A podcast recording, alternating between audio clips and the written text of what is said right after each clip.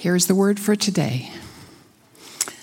At the end of every seven years, you shall grant a release. And this is the manner of the release every creditor shall release what he has lent to his neighbor. He shall not exact it of his neighbor, his brother, because the Lord's release has been proclaimed. Of a foreigner you may exact it, but whatever of yours is with your brother, your hand shall release. But there will be no poor among you, for the Lord will bless you in the land that the Lord your God is giving you for an inheritance to possess. If only you will strictly obey the voice of the Lord your God, being careful to do all this commandment that I command you today. For the Lord your God will bless you, as he has promised you, and you shall lend to many nations, but you shall not borrow, and you shall rule over many nations, but they shall not rule over you. If among you one of your brothers should become poor in any of your towns within your land that the Lord your God is giving you, you shall not harden your heart or shut your hand against your poor brother, but you shall open your hand to him and lend him sufficient for his need, whatever it may be. Take care lest there be an unworthy thought in your heart, and you say, The seventh year, the year of release, is near and your eye look grudgingly on your poor brother, and you give him nothing, and he cry to the Lord against you, and you be guilty of sin. You shall give to him freely, and your heart shall not be grudging when you give to him, because for this the Lord your God will bless you in all your work and in all that you undertake. For there will never cease to be poor in the land. Therefore I command you, you shall open wide your hand to your brother, to the needy, and to the poor in your land. If your brother, a Hebrew man or a Hebrew woman, is sold to you, he shall serve you six years, and in the seventh year you shall let him go free from you. And when you let him go free from you, you shall not let him go empty handed. You shall furnish him liberally out of your flock, out of your fre- fle- threshing floor, and out of your winepress. As the Lord your God has blessed you, you shall give to him you shall remember that you were a slave in the land of Egypt, and the Lord your God redeemed you. Therefore, I command you this today. But if he says to you, I will not go out from you, because he loves you and your household, since he is well off with you, then you shall take an awl and put it through his ear into the door, and he shall be your slave forever. And to your female slave you shall do the same. It shall not seem hard to you when you let him go free from you, for at half the cost of a hired worker, he has served you six years.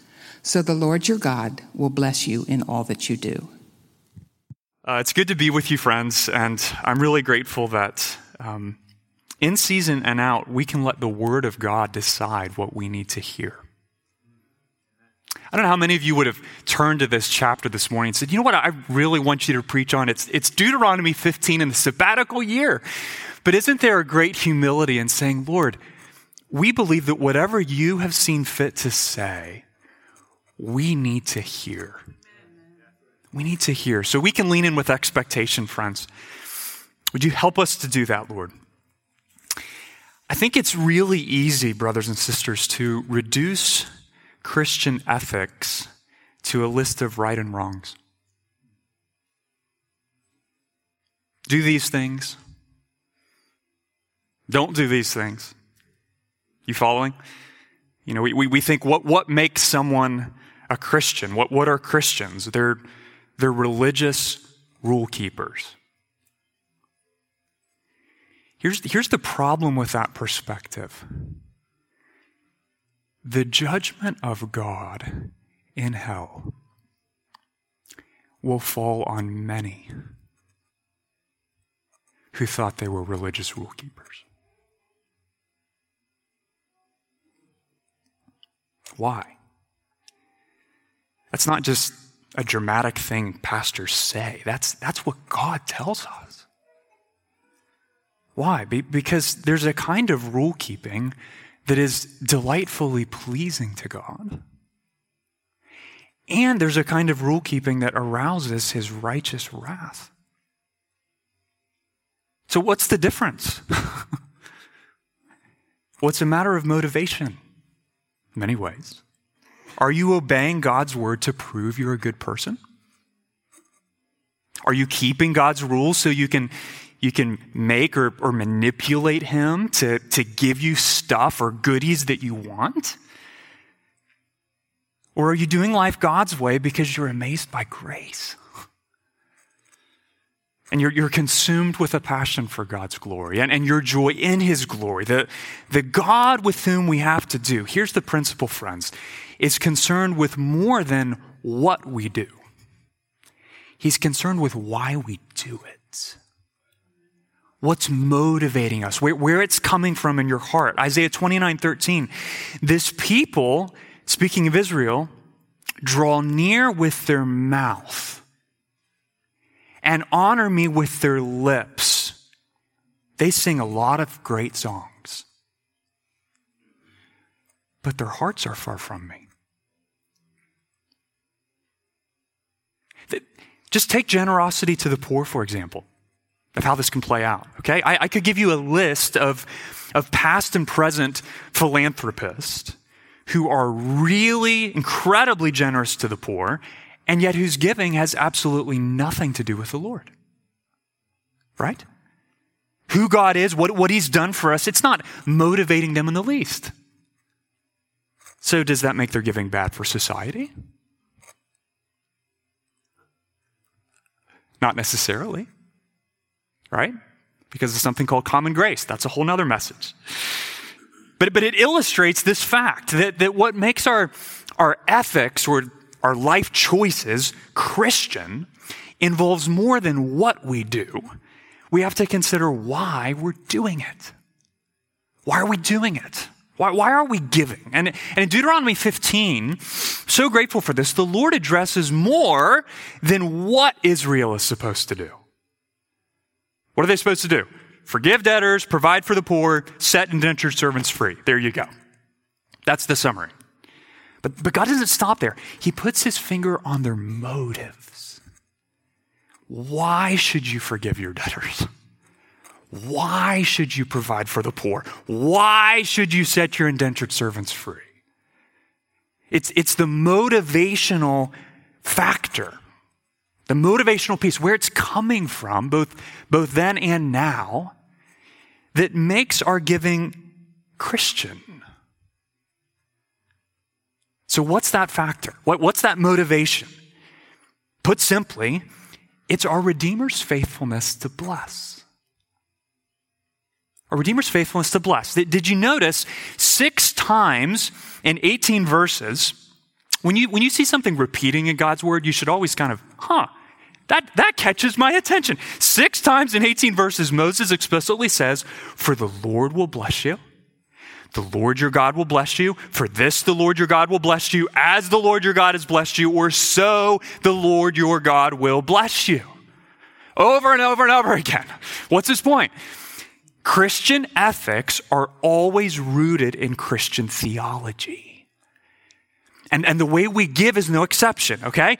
Here, here's what I mean the kind of generosity, the only kind of generosity that ultimately pleases the Lord is both a response to God's blessing and a pursuit of God's blessing. Responds to his blessing and pursues his blessing. Here, here's the main point of the whole passage. Summarize it this way, okay?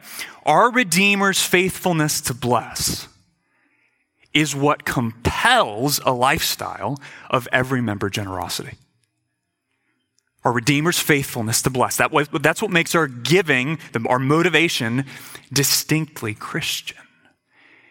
And that lifestyle required three actions on Israel's part. I mentioned them earlier, so let's, let's look at each one of these, okay, and consider what are the implications for our generosity today. So here's the first one first action required of Israel forgiveness for debtors.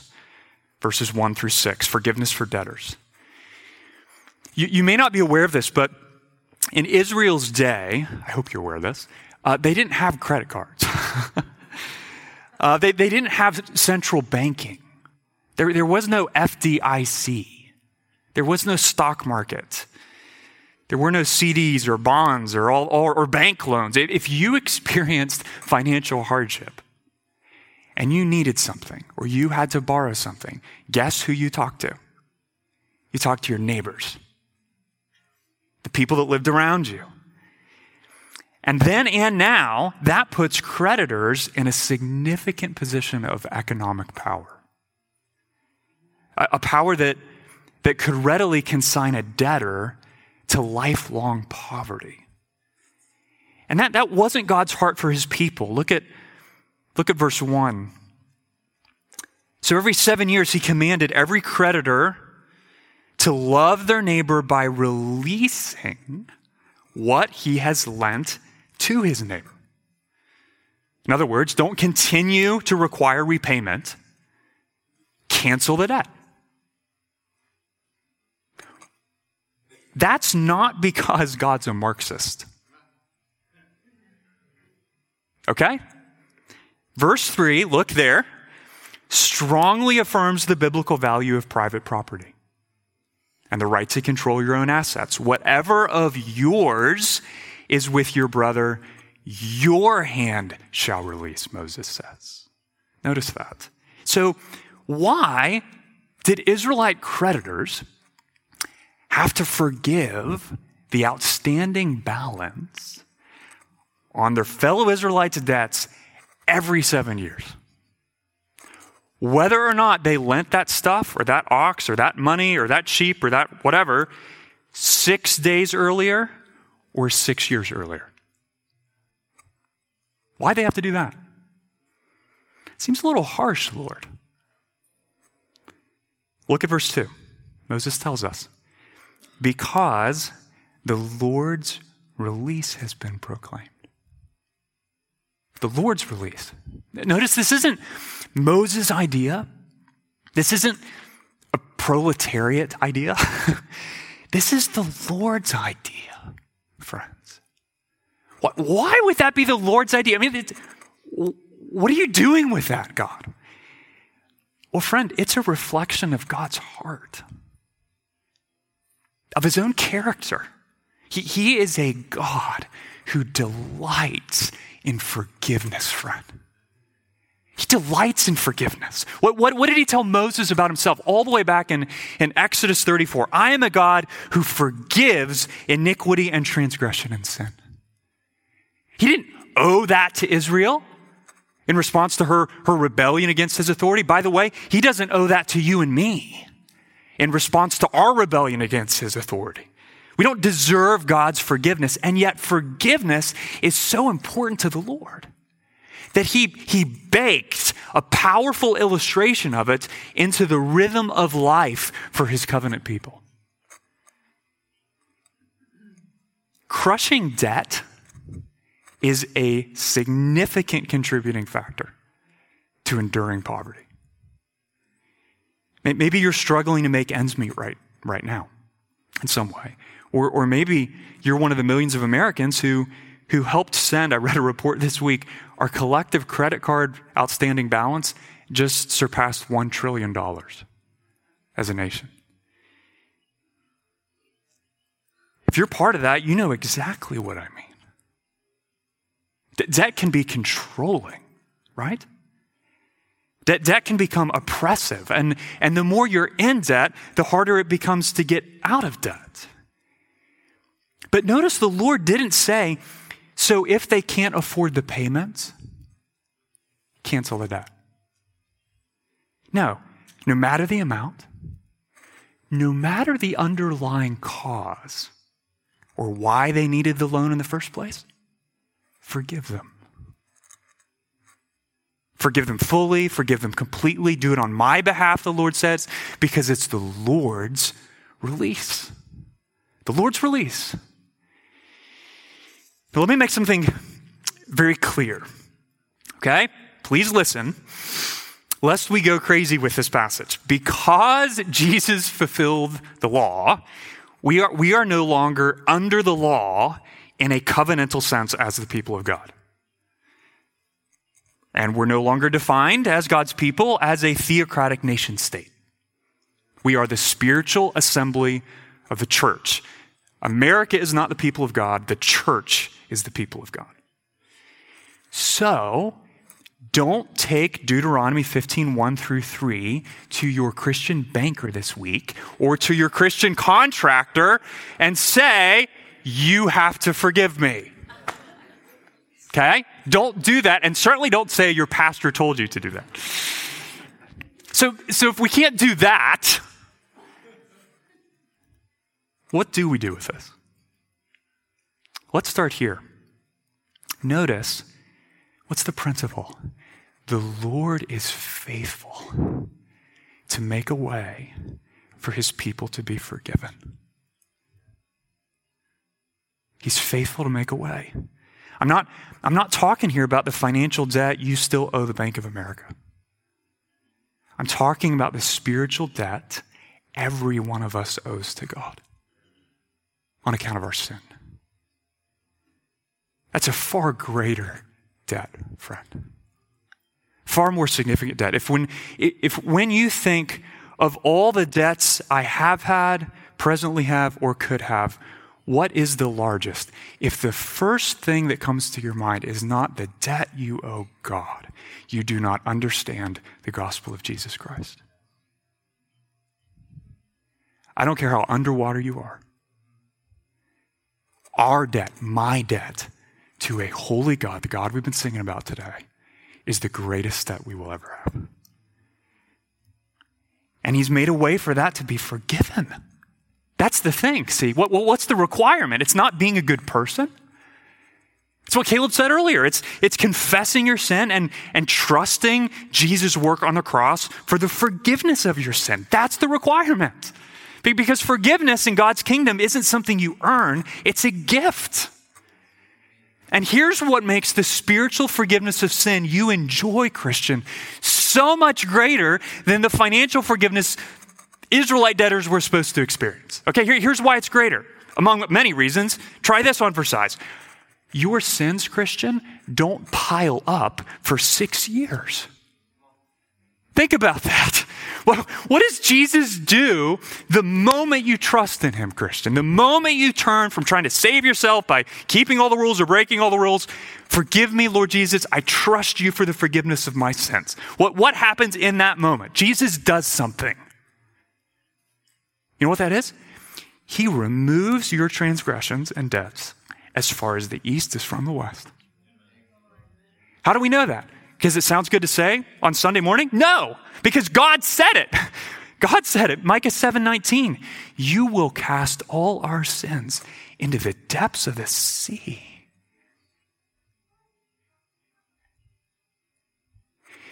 If you are feeling the weight of your guilt before God right now. Do you know you can be forgiven in this very moment? Right now, as I'm speaking to you, you can cry out, the quiet of your heart, to the Lord Jesus Christ for the forgiveness of your sins and your debts against God. And He will remove your transgressions as far as the east is from the west. Don't wait for that, friend. To today can be the day of salvation. Right now, be reconciled to God.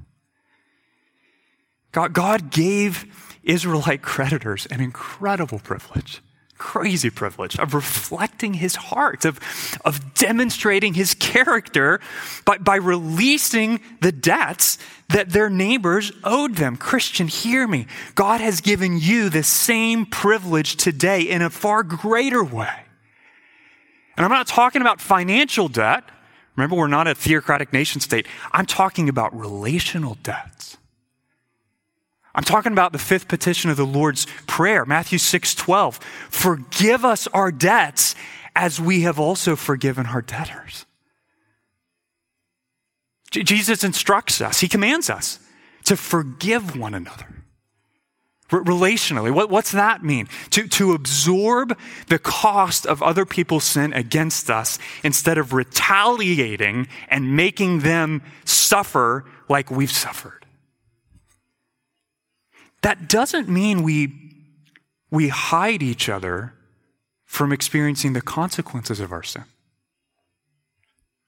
God uses the pain, the consequences of self inflicted sorrows to bring his people to repentance.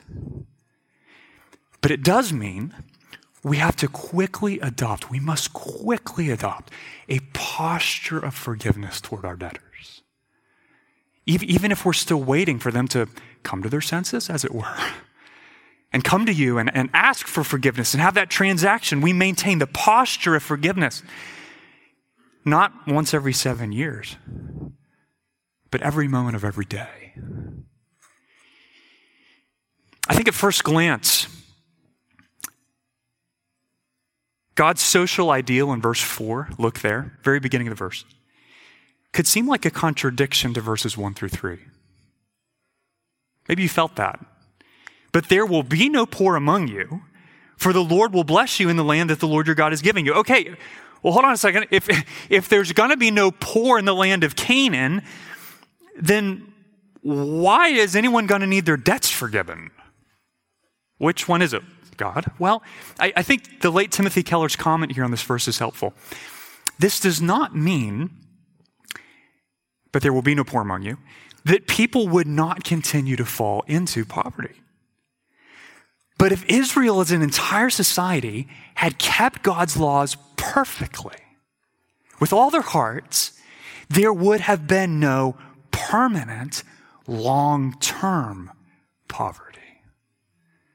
So it works like this, okay? To, to put verses 4 through 6 together. Listen, God, God promises in verse 4 that he will be faithful to bless Israel in the land of Canaan. It won't be a mediocre land or a subpar land where, where only select few can rise above the poverty level. God makes a promise there's going to be plenty of provision and abundance for all my people. But Israel had a responsibility, verse 5, to faithfully obey God's commands in response to his blessing. Including what? The command to release each other from, from debts every seven years. That every member of the nation, not just the rich, could enjoy God's blessing. And if Israel obeyed to, and was faithful to do that, verse 6, God would continue to bless her with economic prosperity. The surrounding nations wouldn't exercise financial power over her, she would exercise financial power over them. But because verse 6 has been so abused in many Christian circles, let me issue a word of caution here in our application. Remember, we're a different people under a different covenant. Okay? So, obeying Jesus, forgiving the people around you, is never a get out of debt quick strategy or a get rich quick strategy. You hear somebody preaching that, writing that, that is a false gospel, friends. But the principle here remains, okay? What's that?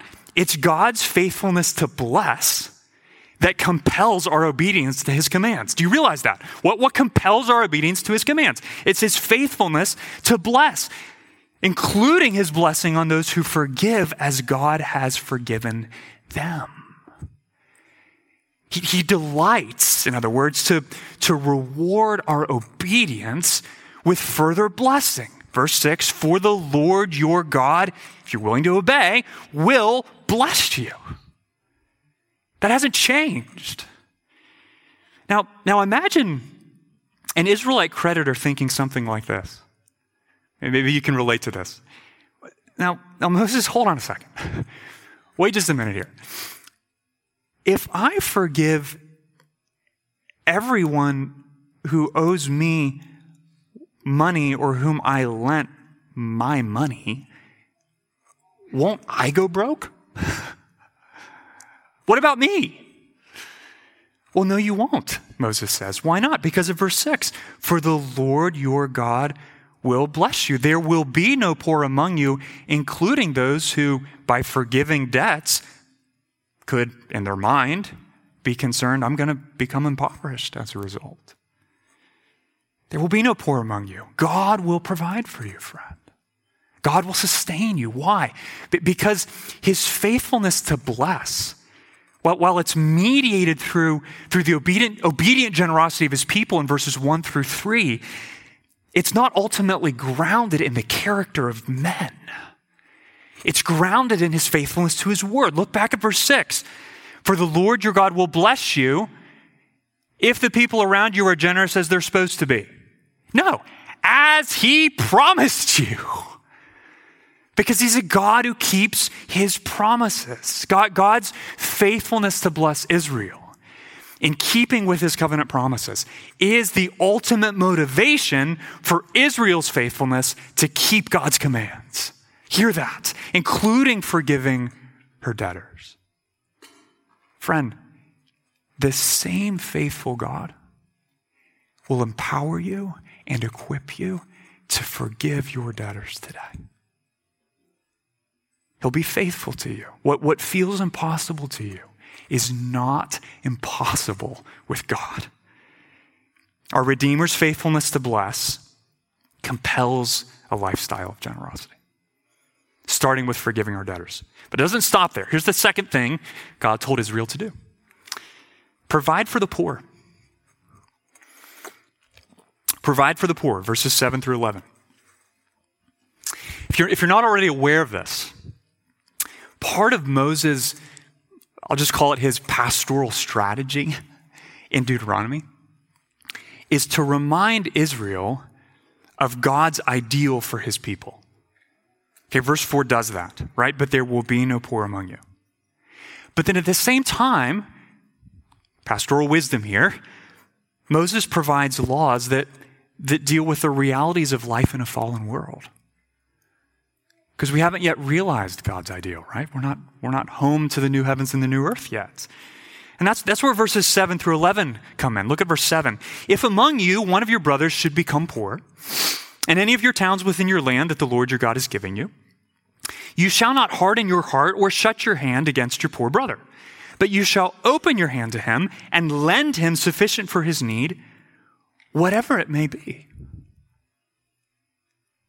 Think about that, friend. I, it is so easy for us to consider the materially poor as a social problem or a government problem or a deacon problem or maybe even, well, that's my community group leader's problem. Somebody in leadership should deal with that. Well, look at verse 7 the Lord taught Israel to view a brother or sister in need as a personal problem with a personal solution. No, notice, I hope you caught this, how many times the word you or your appears in verses 7 through 8 one of your brothers in any of your towns within your land. You shall not harden your heart or shut your hand against your poor brother. Open your hand. There, there's no, someone should do something about that response in Scripture. What are you going to do? That's the question. And, and God's solution to poverty among his people re- required more, notice this, than a token handout. Well, here's a little expression of goodwill. Well, no, it, it, it required a compassionate heart. It always starts there, brothers and sisters. If, if someone in our church family is experiencing material deprivation, our first move, our first responsibility isn't to say, well, maybe, could this have been their fault? They need Dave Ramsey. No, our first responsibility is to sympathize with their plight. Imagine that was you. Imagine you're trying to choose between paying the rent or buying groceries. Here again, notice the complete absence of any sort of unless they did it to themselves clause. The, the issue is not whether they brought their poverty on themselves. The issue is whether we will respond with a compassionate heart.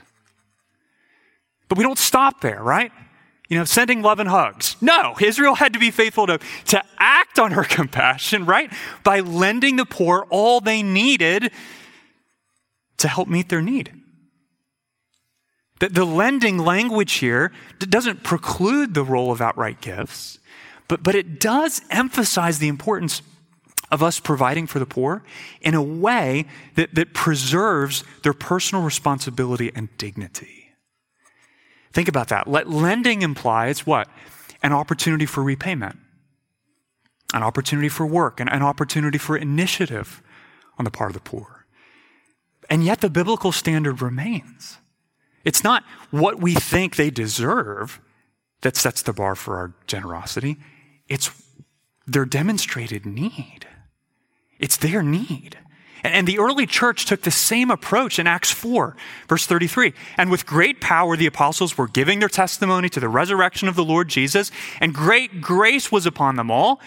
There was not a needy person among them. That's, that's, the, that's an exact word for word quote of Deuteronomy 15:4 from the Septuagint, the Greek version of the Old Testament. Not a needy person among them. For as many as were owners of lands or houses sold them and brought the proceeds of what was sold and laid it at the apostles' feet, and it was distributed to each as any had need. Notice the focus of their generosity, okay? It was their fellow church members. And Paul affirms the same principle in Galatians 6:10. Listen, so then as we have opportunity, speaking to the church, let us do good to everyone and especially to those who are of the household of faith. So here's my exhortation to you, okay? If you're a member of Kingsway, be attentive to what's going on in your brothers and sisters' lives. Be, be attentive, pay attention, okay? When, when you hear someone has lost a job, when you hear somebody's just had a significant medical issue. When you learn that a car is broken down or, or their work has been slow, don't, don't shy away from, from asking, hey, how are you doing financially? Don't shy away from that. Don't, don't make someone wait to tell you. Humbly ask, care. And if you hear of a need or you just suspect a need, friend, be generous. Be generous. In Israel's case, Moses anticipated an objection to this call to provide for the poor. Look at verse 9. He just keeps going after our hearts. It's like, come on, Moses, take care lest there be an unworthy thought in your heart. And you say, the seventh year, the year of release, is near. And your eye look grudgingly on your poor brother, and you give him nothing. What's the objection here? Well, Moses, if I lend something to this guy, lend, even if he agrees to pay me back, because of the first thing you said, I'm going to have to forgive this debt in two months. Which basically means I'm not going to see any of this money again that I lent. I have a problem with that, Moses, because I, I really like to help. I, I do, trust me. But just if it doesn't cost me anything in return, or if I'm confident that, I mean, I'll get a little something back, right? Friends, we can have the same attitude. I can have the same attitude, right? We, we, can, we can agree in theory that we should bear one another's burdens and amen that when the preacher says that. But, but when push comes to shove, we're only willing to do it if it doesn't impact any of our possessions or stop us from achieving our desired standard of living. It's like, yeah, I'll, I'll help you, you know, as soon as I'm, I'm able. Well, able, able to do what? Well, well, you know, to to still go on four vacations a year and, and help you. Biblical love is always costly. That's the point. And that cost includes material goods. So here's some questions for you. If you loan your car out to someone, will they put miles on your engine and wear out your brakes? Yes. They will. If you have a family with kids over for dinner that you met on Sunday, will one of them hurl spaghetti on your pure white restoration hardware rug? Yes. By the way, you shouldn't have that under your table in the first place. but talk to my wife for interior decorating advice. But I guarantee you that'll happen. I mean, I was thinking about just my life is full of these examples. Um, when I was younger, I remember my dad, one of the most generous men I know. Um, you're a tremendous example, Dad. I'm not alone saying that. My dad saw fit to loan out the two fishing reels we owned to another father and son who didn't have any. At the time, I remember thinking, like, that's my fishing reel. You couldn't go to Walmart and buy a fishing reel? It's 10 bucks. I mean, today it's probably like 40. I don't know. but, but guess what? One of the reels came back miserably tangled. I was not a happy camper. My dad somehow remained a happy camper. but I say that because I see in my own heart that selfishness likes to hide under the cloak of good stewardship. I'm not selfish. I'm just a I'm a good steward. Friend, we need to look to God's word so that God can define what good stewardship actually is. Look at verse 10. Let's do that right now. Verse 10 What's good stewardship in God's kingdom? You shall give to him freely, and your heart shall not be grudging when you give to him. That is the biblical definition of faithful stewardship of your possessions. So, why should I give up my free evening or my clean home or my hard earned cash to provide for them? If that's what it is. Why should I do it? Keep reading in verse 10.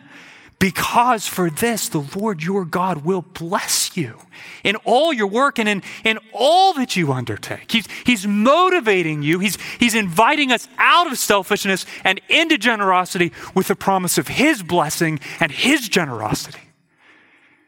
Jesus does this all the time. Luke 6 34. If you lend to those from whom you expect to receive, what credit is that to you? no kidding. If even sinners lend to sinners to get back the same amount, but love your enemies and do good and lend expecting nothing in return, and your reward will be great, and you will be sons of the Most High, for He is kind to the ungrateful and the evil. Do you believe God delights to motivate and reward our generosity with His blessing. Why do I linger here? Well, because I have heard and seen uh, what I will call a species of disinterested generosity in Christian circles that is dangerously unbiblical. You ready for this? I'm talking about an attitude that says any giving motivated by a desire for reward is suspect.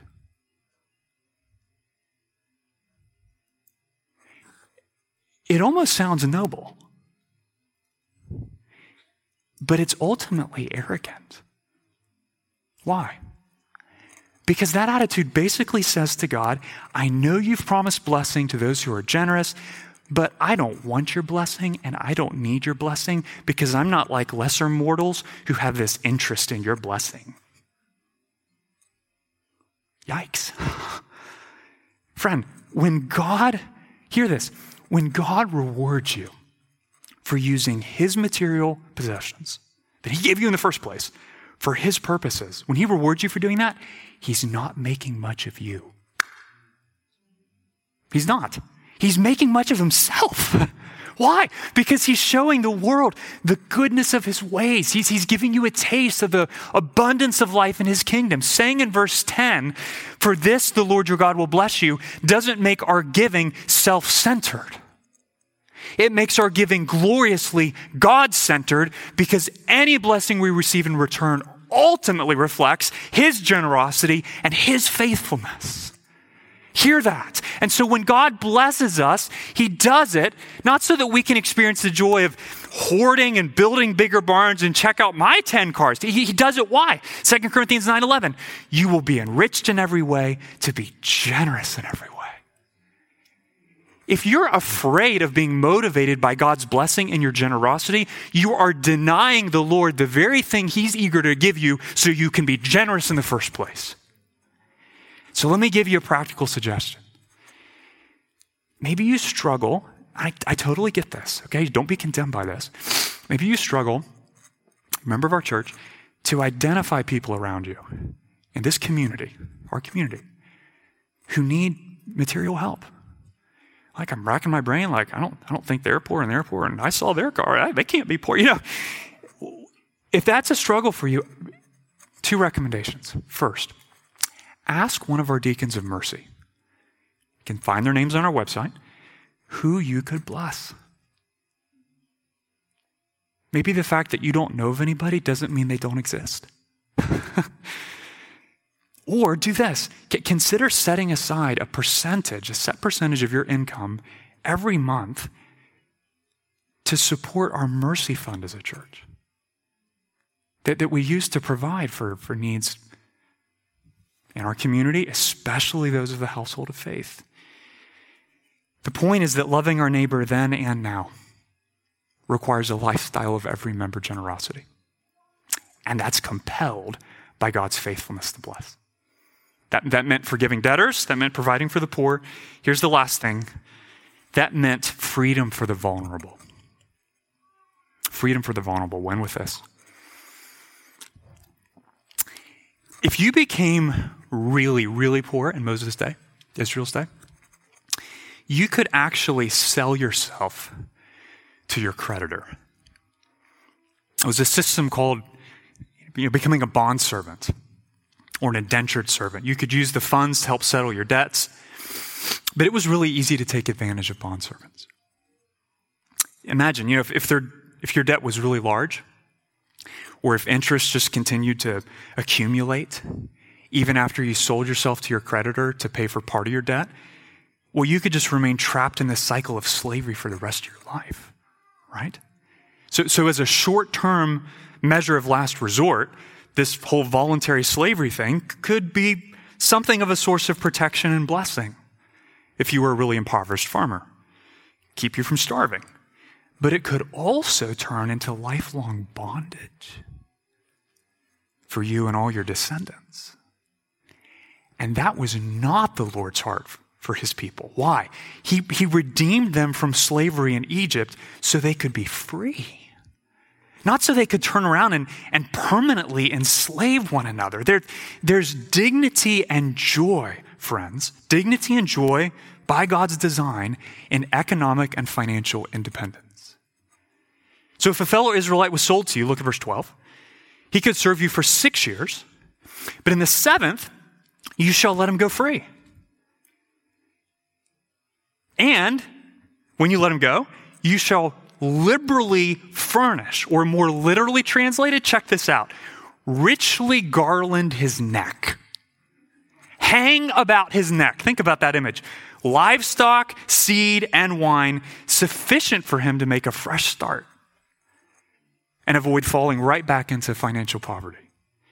And if you look at verse 14, Moses gives us the compelling reason to set them free with, with plentiful provision. As the Lord your God has blessed you, you shall give to him. What's his point? Whatever we give, we've, we've just first received. Right? And, and our generosity should be proportional to the Lord's blessing on our lives. Notice Moses did not say, five bushels of this, two quarts of that, and four sheep. That's the standard. Check the box. Do your duty. Christian ethics, right and wrong, Heart, what's that? No. No, he simply says, bless them as the Lord has blessed you. Friend, if over the course of your career you make more and more and more and more money, you know what should be increasing over the course of your career? Your generosity.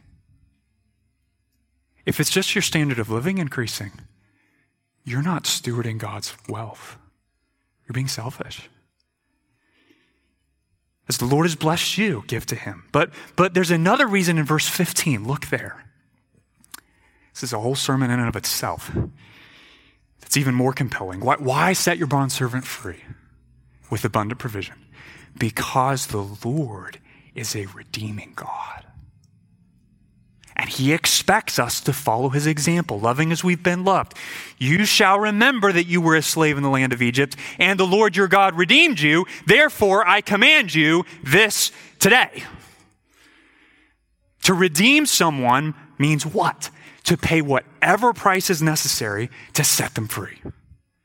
That, that's what God did for Israel in the Exodus, right? He sent plague after plague on the land, culminating in the, the death of all the firstborn in the land of Egypt. That was quite a price to set them free, redeem his firstborn son, Israel.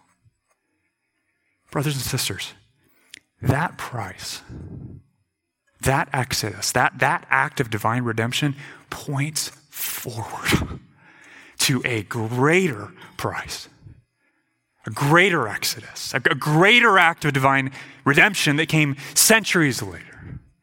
Only this time, it wasn't redemption from slavery to men, it was redemption from the power and the guilt of sin. Slavery to that. Your redemption, Christian, cost your God his very life. And he paid it willingly for the choice set before him so you could be free. Luke 4:18 The spirit of the Lord is upon me Christ said because he has anointed me to proclaim good news to the poor. He has sent me to proclaim liberty to the captives. That's you, Christian. And recovering of sight to the blind, to set at liberty those who are oppressed, to proclaim the year of the Lord's favor. Yes, Jesus fulfilled those words in one sense through his physical miracles of healing. But, friend, he fulfilled them in an even greater, far greater sense through his death and resurrection. So, securing your liberty from sin. And it's the same gospel of our freedom that promises what? Yes, right now we have freedom from the guilt and the power of sin, but guess what kind of day is coming because of that gospel? A coming day, new heavens, new earth, when we're going to be free from the presence of sin. And on that day, I have good news for you. If you are languishing your entire life here in material poverty, I have good news for you. There's going to be no physical poverty on that day. Verse 4 But there will be no poor among you, will not just be the ideal, it will become the real. So, why should you be generous, Israel? Because you serve a God who redeems and restores. Why should you be generous, Christian? Because you have a God who redeems and restores. 1 John 3:16 By this we know love that Jesus laid down his life for us. And we ought to lay down our lives for the brothers.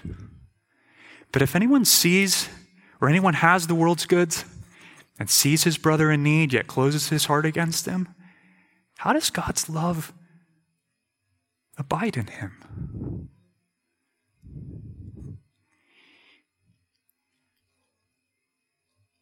Tim Keller clarifies the connection here. Listen carefully to these words.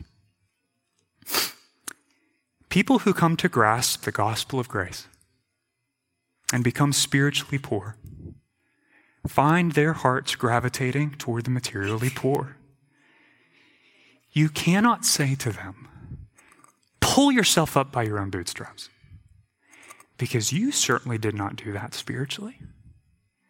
Jesus intervened for you. And you cannot say, I won't help you because you got yourself into this mess. Since God came to earth, moved into your spiritually poor neighborhood, as it were, and helped you, even though your spiritual problems were your own fault. In other words, when Christians who understand the gospel see a poor person, they realize they are looking into a mirror. Their hearts must go out to him or her without an ounce of superiority or indifference. Has the gospel done that in you?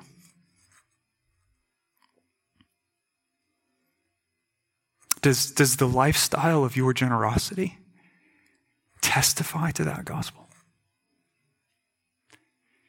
That's the question, friend. You may not have an indentured servant. I don't know of any of you that do. but many of you have employees. Many of you have direct reports at your office. Many, many of us are in positions of authority where the choices we make, the things we do, have financial implications for those under our care. So be on guard against greed, friend. The Lord warned masters in Israel, He is warning employers today. Don't manipulate your employees into serving you or take advantage of them and their vulnerability, equip them to what? To freely and joyfully provide for themselves and their, and their dependents. Why? Because if you do, verse 18, the Lord your God will bless you in all that you do. What, what, where do we end in this passage? Where does Moses leave us? Reminding us this, this is the principle. A sturdy faith that believes God will care for you that trust God to provide for you is the only power strong enough to free you from the love of money so that you can begin loving people with God's money. Only our Redeemer's faithfulness to bless will compel and sustain a lifestyle of every member generosity. So remember, friend, God cares about so much more than just whether you give. He cares about why. He cares about your motive. That, that's, what, that's what makes our giving distinctly Christian. We give, we forgive, we provide, we, we seek freedom for the vulnerable, not, not because we have this sense of guilt or it's just the force of habit. We do it because of God's faithfulness to bless. God has blessed us for Jesus' sake. He will bless us for Jesus' sake. And so, with his faithfulness in view, we overflow in generosity. Let's be that kind of church. Amen. Please do it, Lord. If the band would come on up, we're going to sing a final song.